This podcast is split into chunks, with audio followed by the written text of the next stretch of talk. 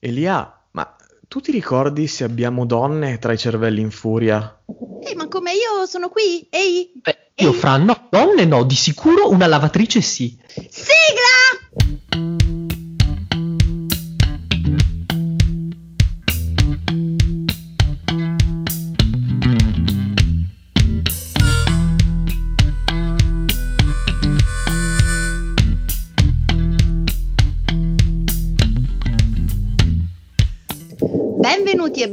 Bentornati a una nuova puntata di Cervelli in Furia. Io sono Lutz. Io sono Francesco. E io sono il vostro caro Elia con un ospite speciale nello studio registrazione virtuale dei Cervelli in Furia. Quest'oggi siamo infatti con il nostro social media manager preferito e in realtà è la nostra perché stiamo appunto parlando di Linda Forte. Sono una studentessa di giurisprudenza qui a Trento e sono amica dei, dei cervelli in furia, eh, lavoro come la loro social media manager. Perfetto, perfetto. Allora, eh, perché devi cominciare con il nostro social media manager, Elia? Sai di cosa andiamo a parlare oggi? Volevo sottolineare un attimo quanto siamo sessisti noi di cervelli in furia, perché sennò la gente se lo dimentica ed è un po' un Eh, casino. E siamo eh, sessisti, eh, maschilisti, odiamo i grassi, odiamo i terapeutisti. a casa mia non le faccio mica perché vabbè hanno insegnato che Gesù Cristo va baciato anche comunque stavamo dicendo. Vero, Linda, tu sei la nostra social media manager, sei la, la pazzoide che continua a rimpolpare Facebook e Instagram di, di storie, meno male che lo fai tu, io personalmente non lo farei mai, ma possiamo dirlo che hai, diciamo, anche una relazione con uno di noi tra i cervelli in furia, vero? E non sono io. Lutz, mi stai lasciando così in diretta? Colpo Eh, di scena, dan dan dan. Andiamo avanti. È incredibile questo podcast Mi si sta cuore! E comunque siamo qui a registrare con te Linda perché tu oltre appunto ad essere la nostra social media manager sei anche un effettivo cervello in furia Sì, per il fatto che ogni tanto mi parte l'embolo e non riesco a stare zitta di fronte a certe questioni. Ad esempio, come siano sottorappresentate le donne nella politica e nei circuiti e centri decisionali, una cosa che è emersa particolarmente ultimamente con l'emergenza sanitaria e la costituzione di varie task force. Scusa non ti stavo ascoltando Eh, guarda, non mi sorprende. Eh, no, No, eh, subito, sei partita subito a bomba, cioè proprio così specificamente questa cosa ti fa incazzare, cioè non lo so, magari ogni senso tanto ti può fare incazzare, non lo so, l- la macchia, la macchia d'olio sul fornello, magari la pisciata sulla Oh. tavoletta del cesso, no, proprio la mancanza di rappresentatività delle donne, bra- mamma mia. Guarda, se vuoi- no, no, se vuoi possiamo discutere anche delle altre cose che mi fanno incazzare, però no no no io diventa sono un rapporto di psicoterapeuta. No, io sono, io sono veramente in realtà curioso di sapere che cosa ti fa incazzare, appunto, di, cioè perché detto così mh, eh, suona un po' come, sai, l'urlare a- al sessismo, a questo sentimento un po' da suffragetta, quindi spiegati un attimo per i nostri amici ascoltatori. Allora, abbiamo un problema molto concreto. Le donne non esistono nelle task force che sono state costituite per eh, fronteggiare questa emergenza sanitaria. Eh, significa che nel comitato tecnico scientifico a supporto della protezione civile non c'è una donna su 20 componenti. Una. Ok, allora aspetta, aspetta, aspetta, aspetta, aspetta, aspetta. Allora, tu giustamente eh, dai per scontato tante cose e vai, vai dritta com- come un treno. E eh, vorrei giusto un attimo, magari anche per gli ascoltatori che si sono sintonizzati adesso e non sanno neanche che cazzo sta succedendo, cosa sta succedendo, cioè che cos'è una task force, come viene formata, chi c'è dentro, chi viene deciso, giusto per almeno cominciare a, a- a parlare più chiaramente. Allora, Task Force, secondo la definizione della Treccani, è un gruppo di esperti provenienti da diversi settori aziendali, aventi una diversa esperienza professionale e viene costituito normalmente per eh, affrontare uno specifico problema. Quindi nel nostro caso, appunto, l'emergenza sanitaria, come gestire, se chiudere le cose, se far ripartire le aziende o meno. Ad esempio, abbiamo eh, per questa situazione un comitato tecnico-scientifico che supporta la protezione civile, abbiamo un comitato di esperti in, eh, in materia economica e scientifica, è la famosa ehm, task force con eh, Colau, istituita recentemente ad aprile. Abbiamo poi anche un'altra task force interessante che si chiama Donne per un nuovo rinascimento. Io vorrei sottolineare le diverse eh, qualità, le diverse tipologie di questi comitati. Il primo è stato uh, istituito a febbraio, quando l'emergenza ancora non si palesava veramente, perché avevamo soltanto i due coniugi cinesi allo Spallanzani um, e nient'altro. Quindi, senza alcuna fretta, nessuno si è preoccupato di considerare che magari tra i vari esperti in materia scientifica potesse essere una donna. Um, quindi okay, tra... giusto per... Scu- scusa se ti interrompo. Um, Ok, quello che ehm, ti volevo chiedere, no, giustamente tu fai un po' una, questa polemica sul fatto che non ci sono donne eh, all'interno di questa task force o comunque magari eh, nelle posizioni più alte. Quello che ti volevo chiedere è eh, se c'è un motivo, se è una tua opinione o lo, lo sai, per cui le donne non vengono selezionate eh, per ricoprire ruoli apicali o se non ci sono eh, candidature sufficienti o se è un motivo diciamo di, di expertise le donne che si candidano non hanno abbastanza esperienza? Allora, ti rispondo facendo come esempio quello del comitato a supporto della protezione civile. È stata fatta una domanda a Borrelli rispetto appunto all'assenza di donne e lui ha risposto candidamente che semplicemente la, la scelta è ricaduta su uh, soggetti in posizioni apicali, ad esempio il direttore dell'Istituto Superiore di Sanità, uh, come anche altri soggetti. Sono tutti uomini. La domanda è com'è possibile che non si trovi mai in posizione apicale una donna? Io dubito che sia un'assenza di candidature. Come uh, sappiamo, ci sono mm, tantissimi personaggi validi, donne che hanno una capacità e un'expertise. Ad esempio, chi è che ha sequenziato il genoma del coronavirus italiano? Tre donne. Com'è possibile allora che ci sia una loro assenza? In queste posizioni importanti. Ma anche ti prendo come esempio. Beh, che scusami, ti interrompo Dimmi. io questa volta per dire che piccola fun fact, eh, appunto sono state tre dottoresse italiane a sequenziare per la prima volta il genoma del coronavirus, del Covid-19, ma eh, sono state definite dai social media, dai mass media e comunque anche da determinate figure politiche come tre angeli Ora, io credo vi sia una differenza sostanziale fra un angelo e un dottore qualificato, e tipo che uno esiste del dottore ti salva la vita, l'altro se lo incontri è perché non ha incontrato un dottore prima. E quindi, quindi sei al di là.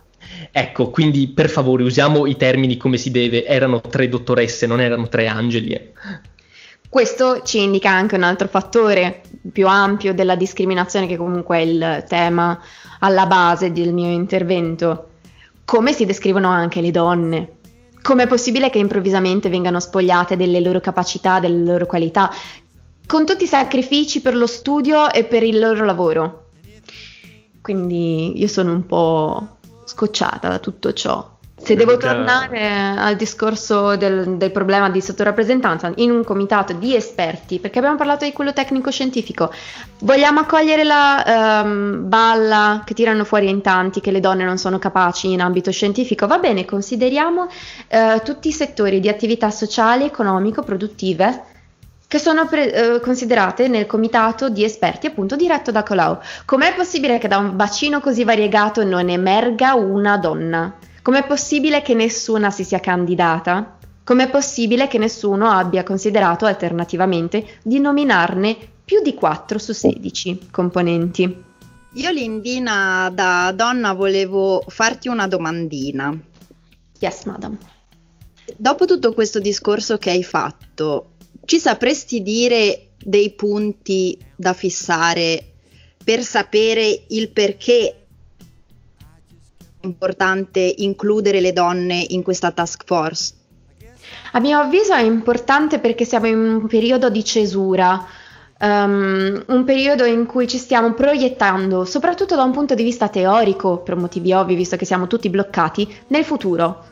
Lo stiamo tracciando, lo stiamo disegnando. Se continuiamo a parlare di un nuovo rinascimento, della ripresa, di un ridisegnare i modelli organizzativi e relazionali senza le donne, Il rischio è che si crei una società senza di loro, con il risultato che verremo ridotte di nuovo a fantasmi, con il risultato che non si supereranno mai delle problematiche come il, il pay gap, quindi l'essere so, mh, mm, sotto la soglia salariale normale a, livello, a stesso livello di mansioni e categoria rispetto ai, ai mm, colleghi maschi. Poi c'è anche da dire che eh, purtroppo ehm, diciamo che questa pandemia rischia anche di spingerci indietro no? rispetto alla situazione che già abbiamo. È un problema che viene ignorato? Cosa ne pensi tu? Dico che secondo me se continuiamo a tagliare le donne fuori da questa possibilità di ridisegnare i rapporti, eh, continuiamo a allontanare Uh, tutti i progressi che sono stati fatti e anche le necessità che sono state spesso uh, esposte, anche la difficoltà nel rientrare nel mondo del lavoro. È un problema concreto, ma non ci sono effettivamente uh, delle prese di posizione e delle misure, prima in sede legislativa e poi attuate metodicamente anche nei rapporti privati. Quindi sì, c'è un rischio di regressione, soprattutto se continuiamo a, a se c'è già un'idea di donna focolare, eh, scusate, angelo del focolare, eh, siccome molte sono rimaste a casa, ehm, si perpetua questa idea. Continueremo a tenerle lontane da, um, dalla realtà e dalle loro prerogative naturali, anzi, che tutti riconosciamo non per diritto naturale, in cui non credo, scusatemi, um, ma principalmente per il, l'eguaglianza statuita dall'articolo 3 della Costituzione, sia formale sia sostanziale. Certo che eh, ricordiamo anche, infatti, appunto dicevi, no, la possibilità per le donne di partecipare nella, nella scrittura di questo futuro, ne, del domani, appunto nel farsi sentire. Si parla infatti de, del famoso hashtag lanciato sui social del dateci voce, no? Sì, e questo mette in luce anche un, un, aspetto un po' vergognoso di tutta la dinamica che è emersa. Eh, abbiamo questa protesta social di donne, in particolare anche lavoratrici della sanità, che si sono scattate un selfie con la mascherina e l'hanno postato sotto questo hashtag dateci voce. Eh, questo si coniuga in, a una mozione di senatrici come la famosa Boldrini, eh, la Cirinnalla, Bonini, ehm, la Fedeli, che hanno appunto dovuto fare una mozione in Senato per far notare appunto l'assenza di donne in tutte queste task force. Solo a seguito di questo allora Conte si è reso conto che doveva eh, chiedere a chi è in posizione apicale di integrare la presenza femminile. Sì, che è bellissimo, io me lo vedo Conte che fa... Eh cari italiani mi dicono dalle, spallo, da, dalle spalle che no, non ci sono abbastanza donne, siete tutte molto sexy, ma non ce ne sono abbastanza. cioè, io ce lo vedo tantissimo. Ed all'improvviso un reggiseno che parte da uno dei sedili di una parlamentare, fum così, esatto. in faccia a Conte, Guarda, dammi un ruolo.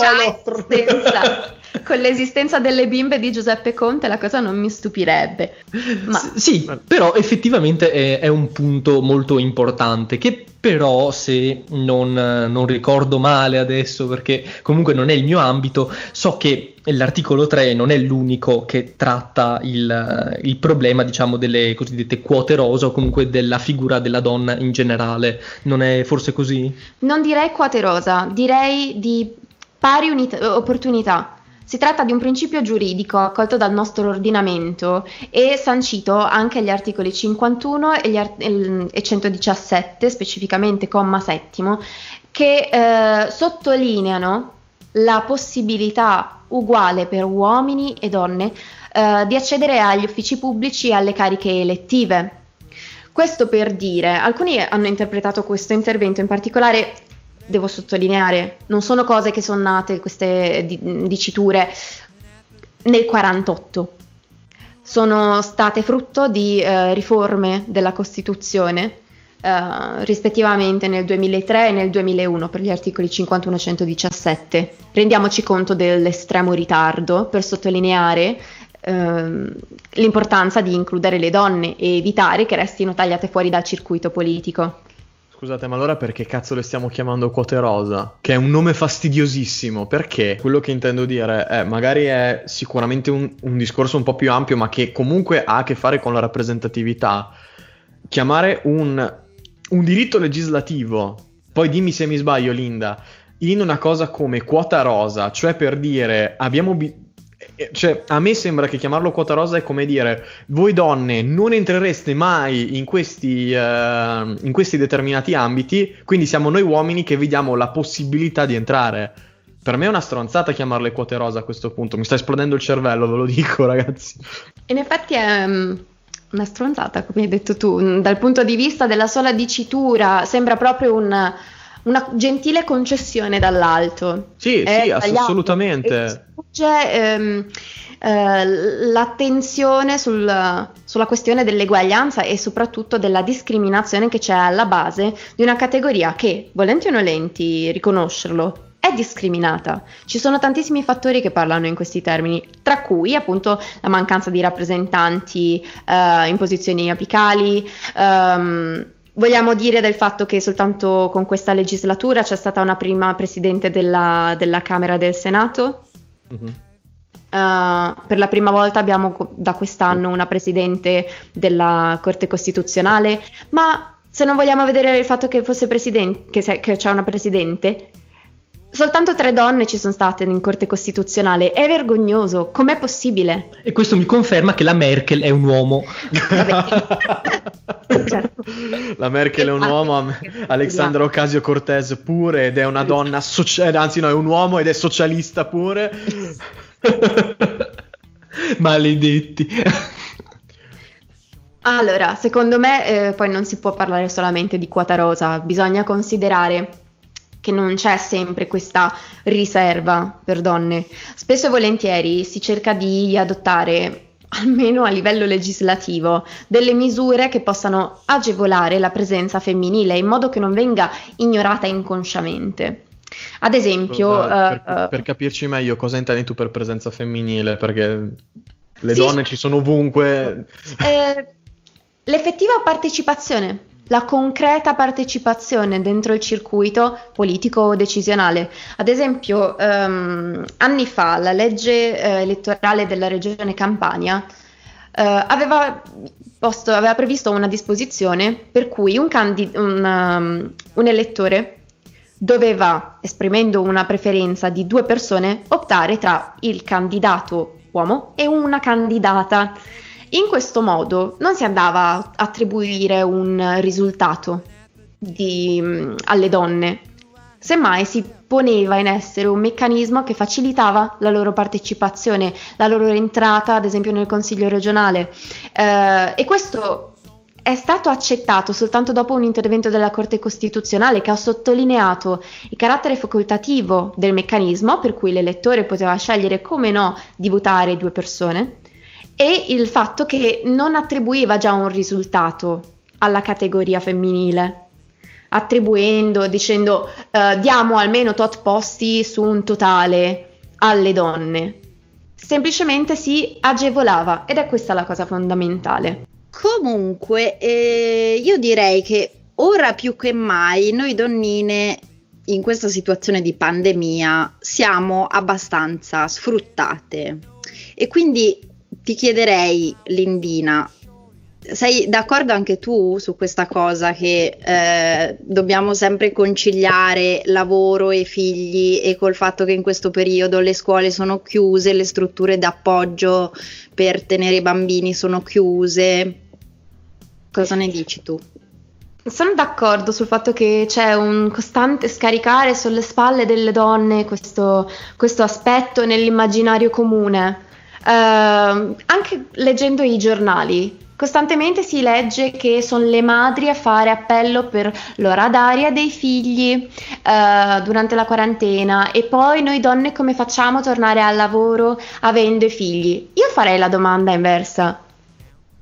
Come fanno i padri a tornare al lavoro avendo dei figli? No, la domanda inversa è come fanno i figli a restare a casa se le madri vanno al lavoro? Perdonami adesso. Dai.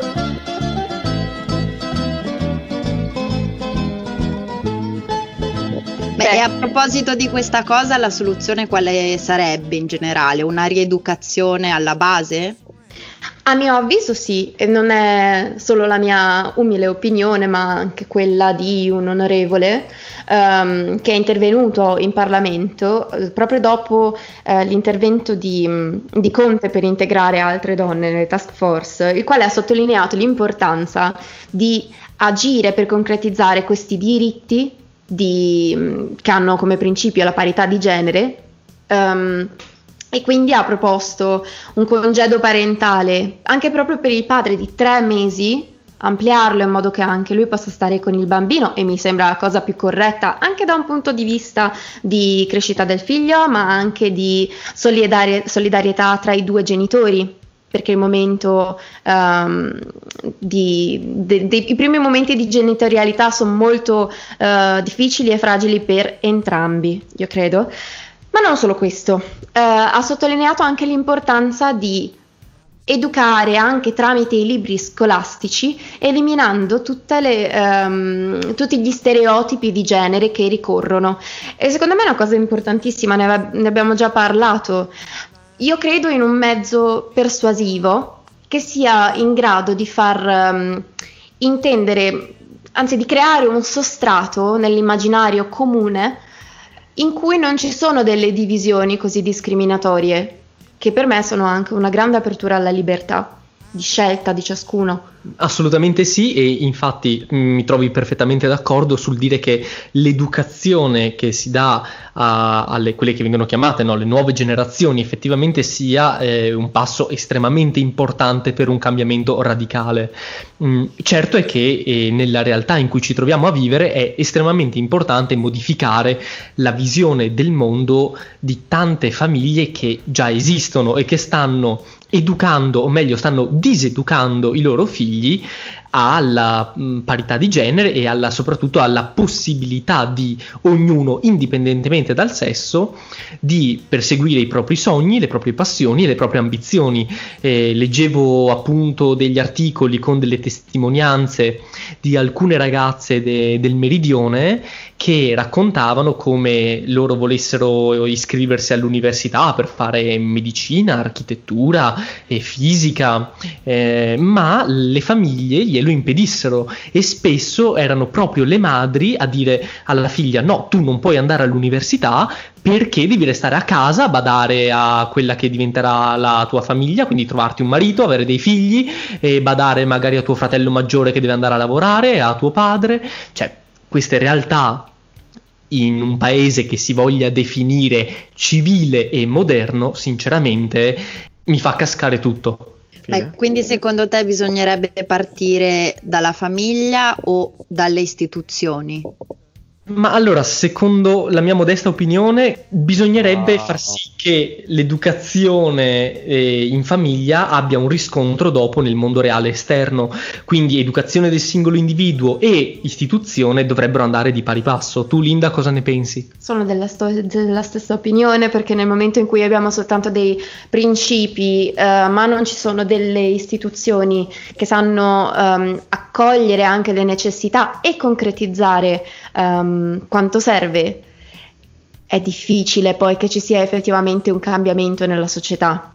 E io credo che comunque eh, lo Stato debba anche essere partecipe di questo cambiamento, altrimenti arriviamo a uno scollamento tra la realtà del privato cittadino e la realtà che dovrebbe funzionare per lui.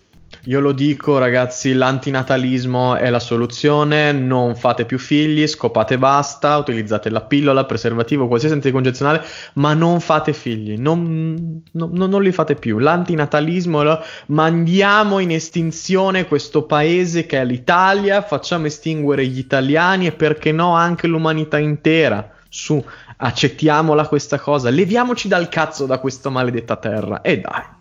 Ci sta dando una mano il coronavirus comunque. Esatto. Beh, io, vorrei, io, io, vorrei, dire intanto che Fra è il mio nuovo presidente dopo questa cosa qua.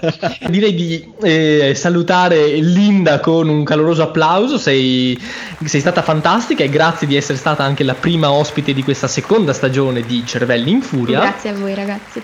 E io allora concludo con questa piccola perla per voi italioti dicendovi che il coronavirus ha fatto più vittime civili della seconda guerra mondiale. Ricordiamo questo, che il coronavirus preferisce uccidere. Voi Tocca. piuttosto che noi. Tocchiamoci, ragazzi, tocchiamoci. To- toccate tutto voi che potete. Grazie per averci seguito e si pari. so many